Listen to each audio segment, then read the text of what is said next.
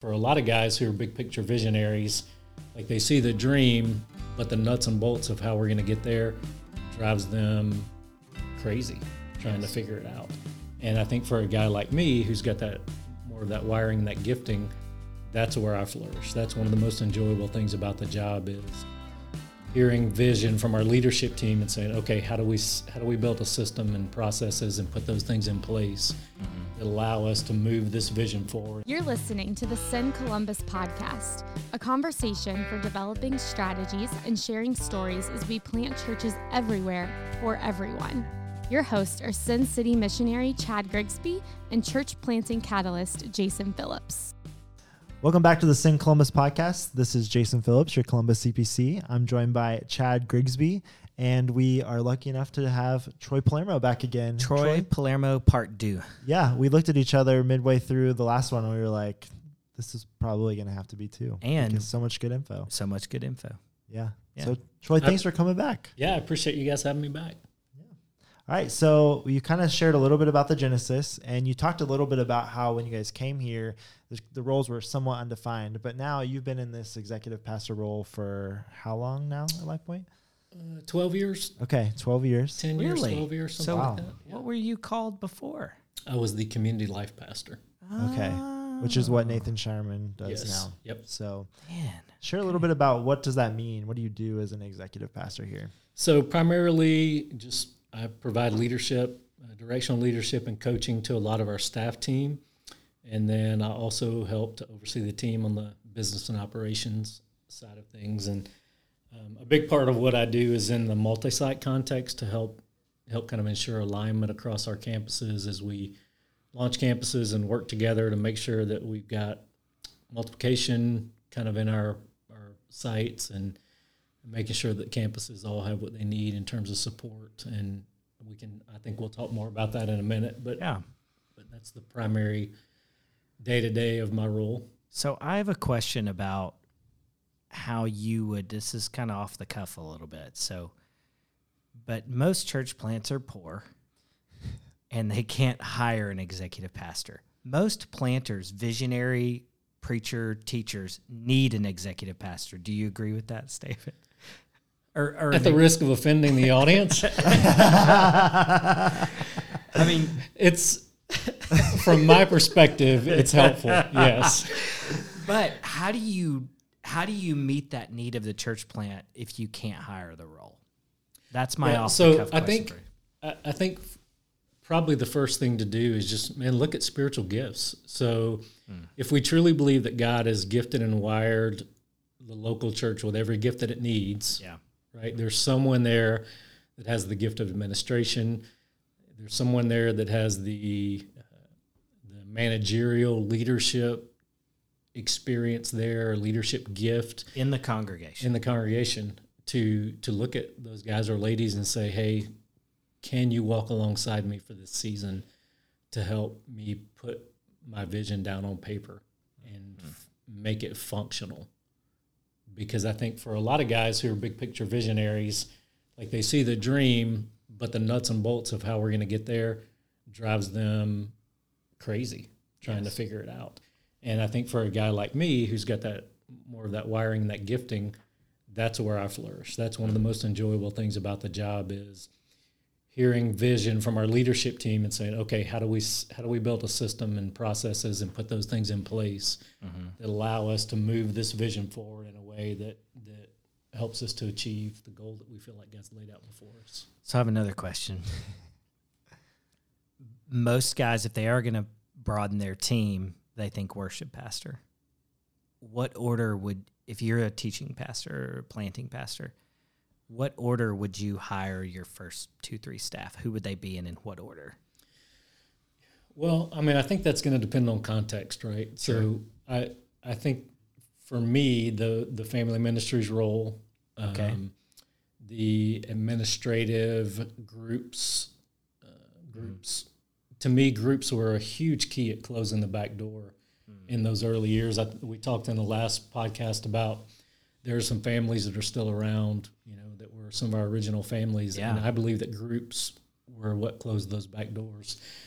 For us, kind of my goal was always to keep an 85% or higher connectivity rate between our Sunday morning average attendance and our group connectivity ratio. Mm-hmm.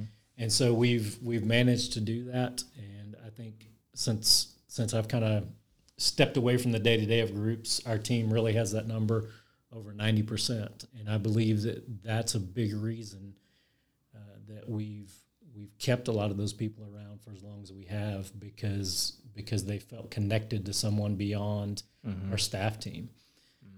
So I think that group's role, but the group's admin, leadership, that can all kind of go together, I think, in one role, especially early on, which was kind of my role in the beginning. And then I would think about music, obviously, and lead would be the four that I think are kind of critical. What was lead pastor? Lead pastor. Yeah. When you say family ministries, for people that aren't quite sure what maybe that might be. Yeah, it would be definitely kids, right? Kids, okay. And then also someone thinking about students, someone thinking about at least a first point of contact for families who show up with kids kind of in a broader spectrum. So, maybe they've got a fifth grader and a eighth grader.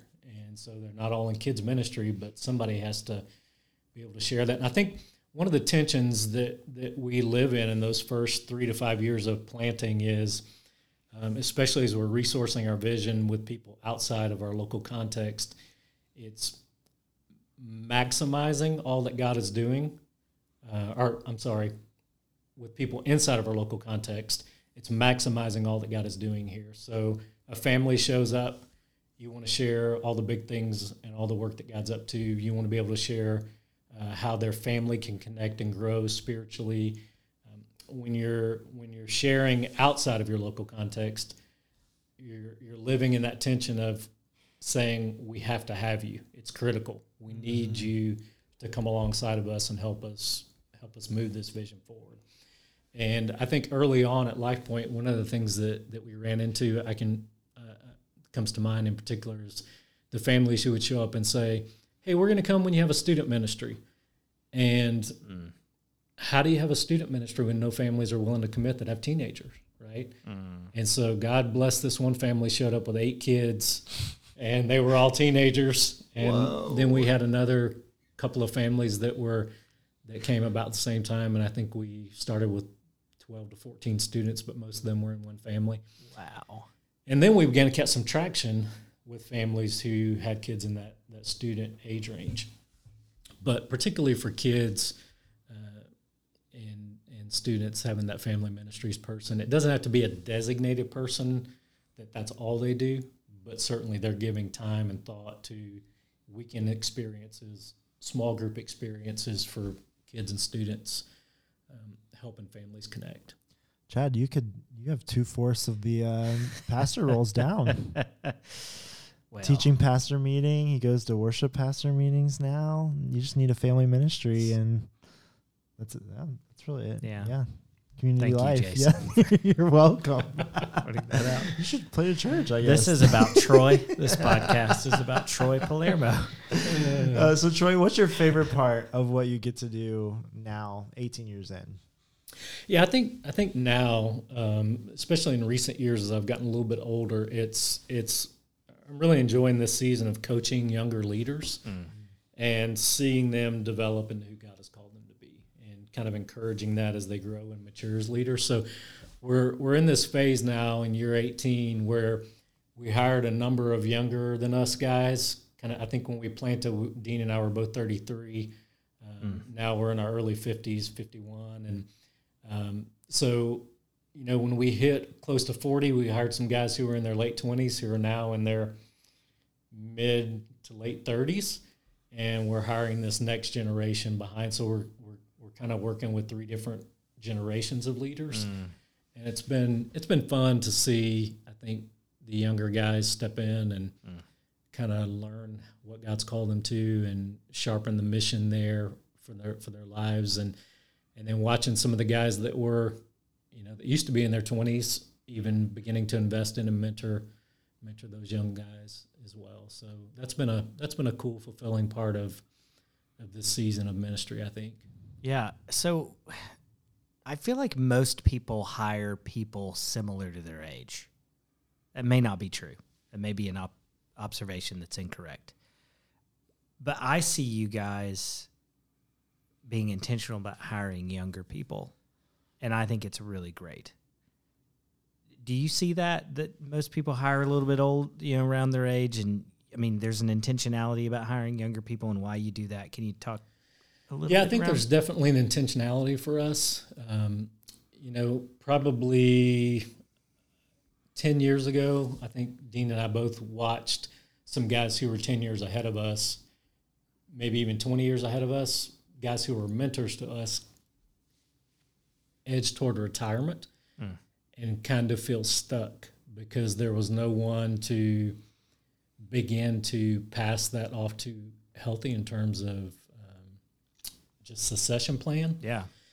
And, I remember we had a conversation about that. Like, how do we do that better? How do we do that well as we get older? And I think probably he's been more intentional about it as the lead pastor to think about most churches.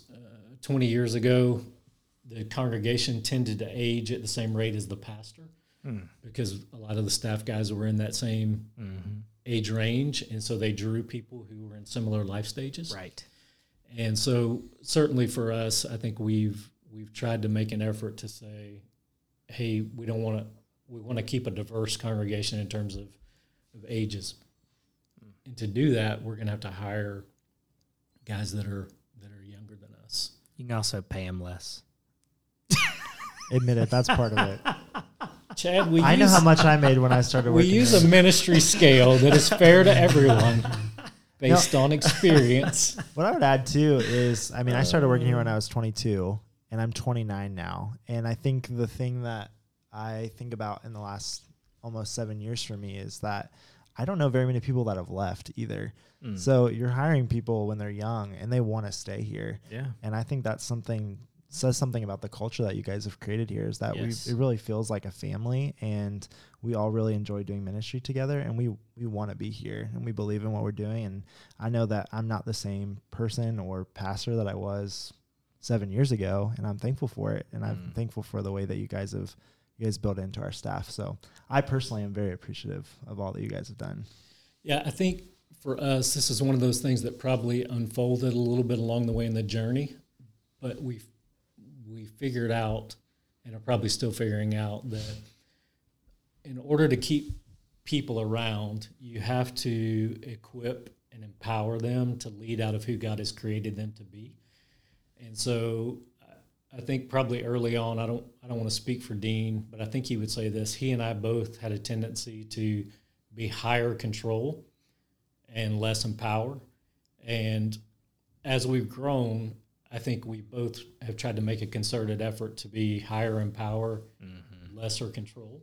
Yes. Which feels scary at times. Mm-hmm. And it allows guys to be fruitful and to flourish in who God has created and gifted them to be. Mm-hmm. And I think we see that a lot in our cross-campus teams. As I lead kind of our multi-site stuff, it's one of the keys for me is trying to maintain that standard of how do you equip, empower, and release people to flourish in who God has created them to be as they lead across those teams. And so we're trying really hard in our multi-site approach to not be a top-down kind of a church. We're trying to be a kind of a both and, a certainly larger picture leadership from our leadership team, and at the same time trusting our guys and our ladies to hear from the Lord and kind of live that out in a way that fits how they're gifted and the skill set that God's given them. I will say, sitting in that teaching pastors group, Dean plans maybe 2 series a year. That's incredibly open-handed from a lead pastor, in my opinion. I don't know many lead pastors that would be willing to give away the planning. Now, he teaches all his stuff, and he's got tons of autonomy within that, but the fact that he empowers 20-year-old, 29-year-old, pastors to, plan those series that he's going to teach from. That's just one example. Is incredibly empowering. But I think it hasn't always been that way, right? I mean, again, early on, you feel like you hold this thing in this embryonic stage in your hand that you're just going to mess it up at any time. And so it does tend to push you a little bit more toward control because you feel a sense of the responsibility to the people who've invested in you, both churches who've invested in you and your friends who've invested in the vision that God gave you. Yeah. But I think over time, as we've gotten more established, you realize that, man, if you're going to be a healthy organization, you've got to allow people to use their gifts. Mm. And if we really believe that the Holy Spirit has empowered those gifts, we have to trust him to do that. And that doesn't come without coaching. And I mean, the thing that you don't share there is that Dean's not just cutting those guys loose and saying, hey, go figure this out, right? There's coaching, there's here's the way I do it, and now you try one. Meetings every 6 weeks. But how do you build that next generation? How do you build that next multiplication if you're not training, if you're not equipping, and giving them reps, giving them opportunities? Yeah, certainly. I will say, I've been here 3 years, and I haven't worked for LifePoint those whole 3 years. Kind of worked for LifePoint. Kind of, but I will say, so I started a church, so I know what it's like to start one and it be your kid.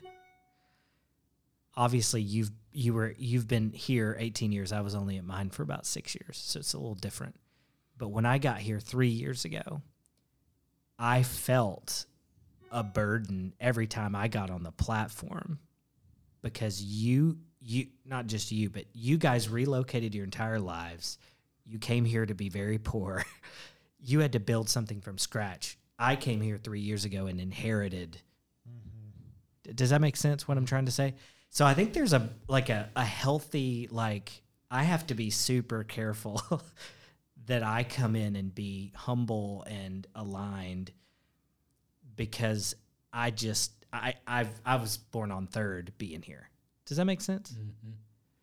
And I don't know why I said that, but I think it's maybe just to say I get that. I get how much of a quote unquote risk it is. It's not to invest in leaders and empower them. That's extremely you're taking control away from it. But I think it's the results are 5 campuses, over 4,000 people, right? Yeah. And I think you learn along the way, too, that you don't get all your preferences, even though you're a member of the planting team, right? There's sometimes there's something that we choose to do that wouldn't be my preference. And if you're really going to empower guys and ladies, you have to allow them sometimes to choose their preferences, right? And so I do a lot now of self-check on, is this a preference or is this a biblical value that's being violated? And, if it's something that I feel like is biblically needs correction, obviously we're correcting those things as a team. But more often than not, it's just not the way that I would choose to personally do it. But I'm also not having to personally run that ministry on a day-to-day basis. And I wouldn't want somebody micromanaging me. And so, taking your hands off and allowing, you've got kids who'll be driving in 5 years maybe? Yeah. And it's probably not your preference to send them out in your car. And at some point in time, it's going to happen. You got to give them the keys, right? Yeah. Wow. Yeah. So you alluded earlier to some of the cross-campus role that you're currently doing. And I almost said that you just started doing it, but really it's almost been 2 years since you've been sitting in these. Yeah. A lot of meetings. A lot of meetings. Yes. So why don't you share a little bit about what you're doing for LifePoint Cross Campus and why that's been kind of crucial to the health of the LifePoint model? So, I mentioned earlier we've tried to multiply congregations. So I think at the root of it, what we say is we want to be a church that multiplies disciples, that multiplies groups, that then multiplies campuses or congregations into more localized areas. And so for us, we've committed really to two things that don't necessarily work well together. One is we've committed to, as much as we're able, have a live teaching pastor at each of our campuses. Not that live streaming is wrong, but just for us, we've chosen to try to have a live teaching pastor at each of our campuses. Alongside of that, we've chosen to have very highly aligned processes and calendar. And those two things don't always work seamlessly together, right? And so one of the things that I really appreciate about our teaching pastors is everyone comes to that campus leadership role with a sense of humility to say, again, I don't have to have all my preferences, right? So if there's a guy who has to do what he wants to do, when he wants to do it, how he wants to do it, he might struggle in our system. And part of my role is to make sure that our calendars and processes are aligned across our campuses, and also that every campus has what it needs to be successful. And so the way that we typically have done that is we have 5 core values. So gospel identity, reaching priority, authentic community, spiritual intimacy, and personal ministry. And those 5 core values are really our roadmap for kind of where we're going with each of our campuses. And then we have some alignment guidelines that we call our iPods that serve as the guardrails on our systems and processes. And then we have our style guide that serves as a guardrail for our culture. And really, my role is to help our teams kind of stay on the road inside the guardrails while we're equipping them and empowering them to lead out of their specific context. And so what that practically looks like is we have 6 teams that are made up of pastors, point people from each campus. So we have a worship team, we have a student college team, we have a groups and connections team, we have a missions team, we have a kids team, and then we have a teaching pastor central team. And I gather each of those teams in the fall of the year, and they plan the year out together. So each campus has input and each campus has implementation responsibilities. And then once all those plans are proposed, I meet with our teaching pastor and central team meeting. They make any recommendations about tweaks or anything like that, and then we all agree on the plan. And then that's how we build our budget as well. So kind of once that plan's in place, we're able to budget around that plan. Then as the new year rolls around, I meet with each of those teams every month, and basically we work together to implement the plan that we developed as a team. And so we're really shooting for alignment and all those things, but we understand that we're the same at scale. So part of my role is also to make sure that for a guy like Paul, who just launched our Marion campus, 6-8 weeks ago, there are things that he can't do yet that Lewis Center, which is our oldest campus at 18 years, can do. Right? And then you've got Delaware and Westerville and Plain City, which is one of our newer campuses, kind of all at different life stages in between. And so really for me, I'm in each of those campuses' weekly staff meetings so that I kind of know what's going on in implementation at a practical level and can kind of make sure that what we're asking everybody to do is really feasible and that the implementation that we've kind of all agreed upon at the end of the year, beginning of the year is going as smoothly as possible. And then just resourcing them as much as I can to help make sure that they have what they need. I think one of the things, too, you do really well is you guard the LifePoint DNA.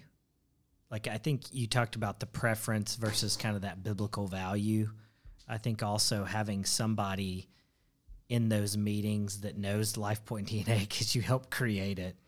But then someone who's in other campus meetings, and you just have this, like, it's always important to have that. It's like quality control, I guess, right? Like, it's kind of what you do, a part of what you do. It's just crucial to that alignment. Yeah, I think having someone in those meetings gives each of our campus teams a voice, right? And it allows them to be heard, right? And at the same time, a worship pastor who has 20 years experience and a part-time or volunteer worship pastor, right? They both have voices into the process, but it's not necessarily a democratic process. So if it comes down to a decision, right, you're going to lean more on the experience of the guy or the lady who's been in it for a long time versus maybe the person who's doing it on a weekend contract basis until the campus can grow to the point to where they've hired someone to oversee that area. Right. But I think it does two things. One, it allows our newer campuses to lean on the experience of some of our older, more established campuses. Mm-hmm. And it also allows them not to have to hire a full-time person to think about those areas because they have a whole team of people with combined years of experience that are thinking about that. Mm-hmm. My part of my role is just to make sure that as we think about that, the three most experienced campus guys, whatever role they're in, are considering the other two that maybe are part-timers or volunteers, right? And as we make plans and as we implement plans, we're doing it in such a way that we're not plowing over those and just those leaders and just saying, hey, you got to figure it out, right? We have to be responsible in what the expectations are there with the newer campuses. And the way our iPods are laid out, I stands for initial, P stands for priority, O is optional, and D is don't ever do. So the initial is here's the things that you have to be a LifePoint campus from day one. The priority is here are the things that are important, but maybe you can't get to those things within the first year or two, right? So we're building a plan to work toward those, but maybe they're not there on day one because of size and scale. But I think that support for one another is super encouraging. And I believe when we're launching campuses, those guys launch day one, probably where we were year two in our initial launch. No doubt. So it fuels and catalyzes a giant step forward for them kind of from the first day. We're typically sending 100 plus people that are DNA carriers, that are trained, and kids and connections, and they're givers, and so it's a big deal. It is a big deal to have that kind of approach. Well, Troy, you've given us over an hour of your time between the two podcasts, and so I just want to say thanks so much. Did you have anything else, Jason, to ask follow-up wise? Can you please give us just a really short, funny story from the LifePoint Church history? Well, I know you guys mentioned the video that we did early on when you were talking with Ryan. Did you listen to it? Yeah, I listen to your podcast. He listens to our podcast too. Oh, Troy, better things. Sometimes to do. I don't listen to everyone. That's right, but so. Again, this was the day before social media, right? So we got this idea. Everybody was doing mailers at the time. So we decided we're going to make a DVD. And so we did this DVD. We didn't have a Steadicam, but we went all over town, like shooting these shots. And it was these transitions between our pastors. And so like at one point, somebody walks by Dean, sharing some vision. Dean's drinking out of a water fountain. And as the guy walks by, Dean stands up and continues the conversation. And to go back and watch it now, it's like the opening scene of Saving Private Ryan, where they're getting off the boat in the attack, and it's shaky, it's nauseating. The best one is when they're getting off the – who got off the bus? Was that David, you? That was David Tillman. David? Okay, yeah, David Tillman got off that the bus. That one was awesome. Yeah. We got yelled at by the bus driver, even though we had permission.